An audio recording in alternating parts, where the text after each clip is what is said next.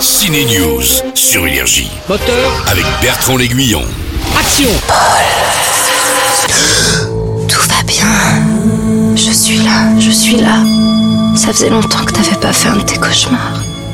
Raconte-moi, de quoi tu es arrivé Paul a rêvé d'une suite réussie à la première partie de Dune, et nous aussi. Je trouvais que le défaut principal du premier Dune était son manque d'émotion, sa froideur s'est corrigée dans cette deuxième partie, particulièrement avec la dernière demi-heure. Dune saison 2 signée à nouveau Denis Villeneuve, c'est du cinoche, du très bon. Tu ne me perdras jamais, Paulatrice. Timothée Chalamet incarne la figure emblématique de cette saga dans le rôle du leader de l'élu de la rébellion, comme il le précisait à Tom Hannan pour Ciné News.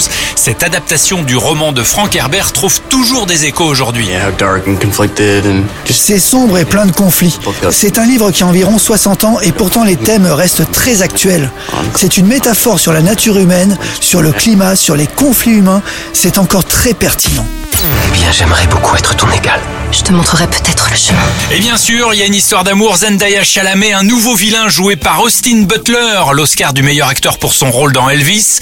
Javier Bardem est là, Rebecca Ferguson, difficile de trouver une fausse note dans ce nouvel opus.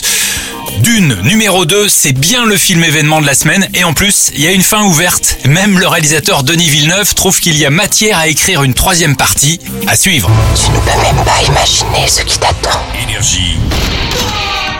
News.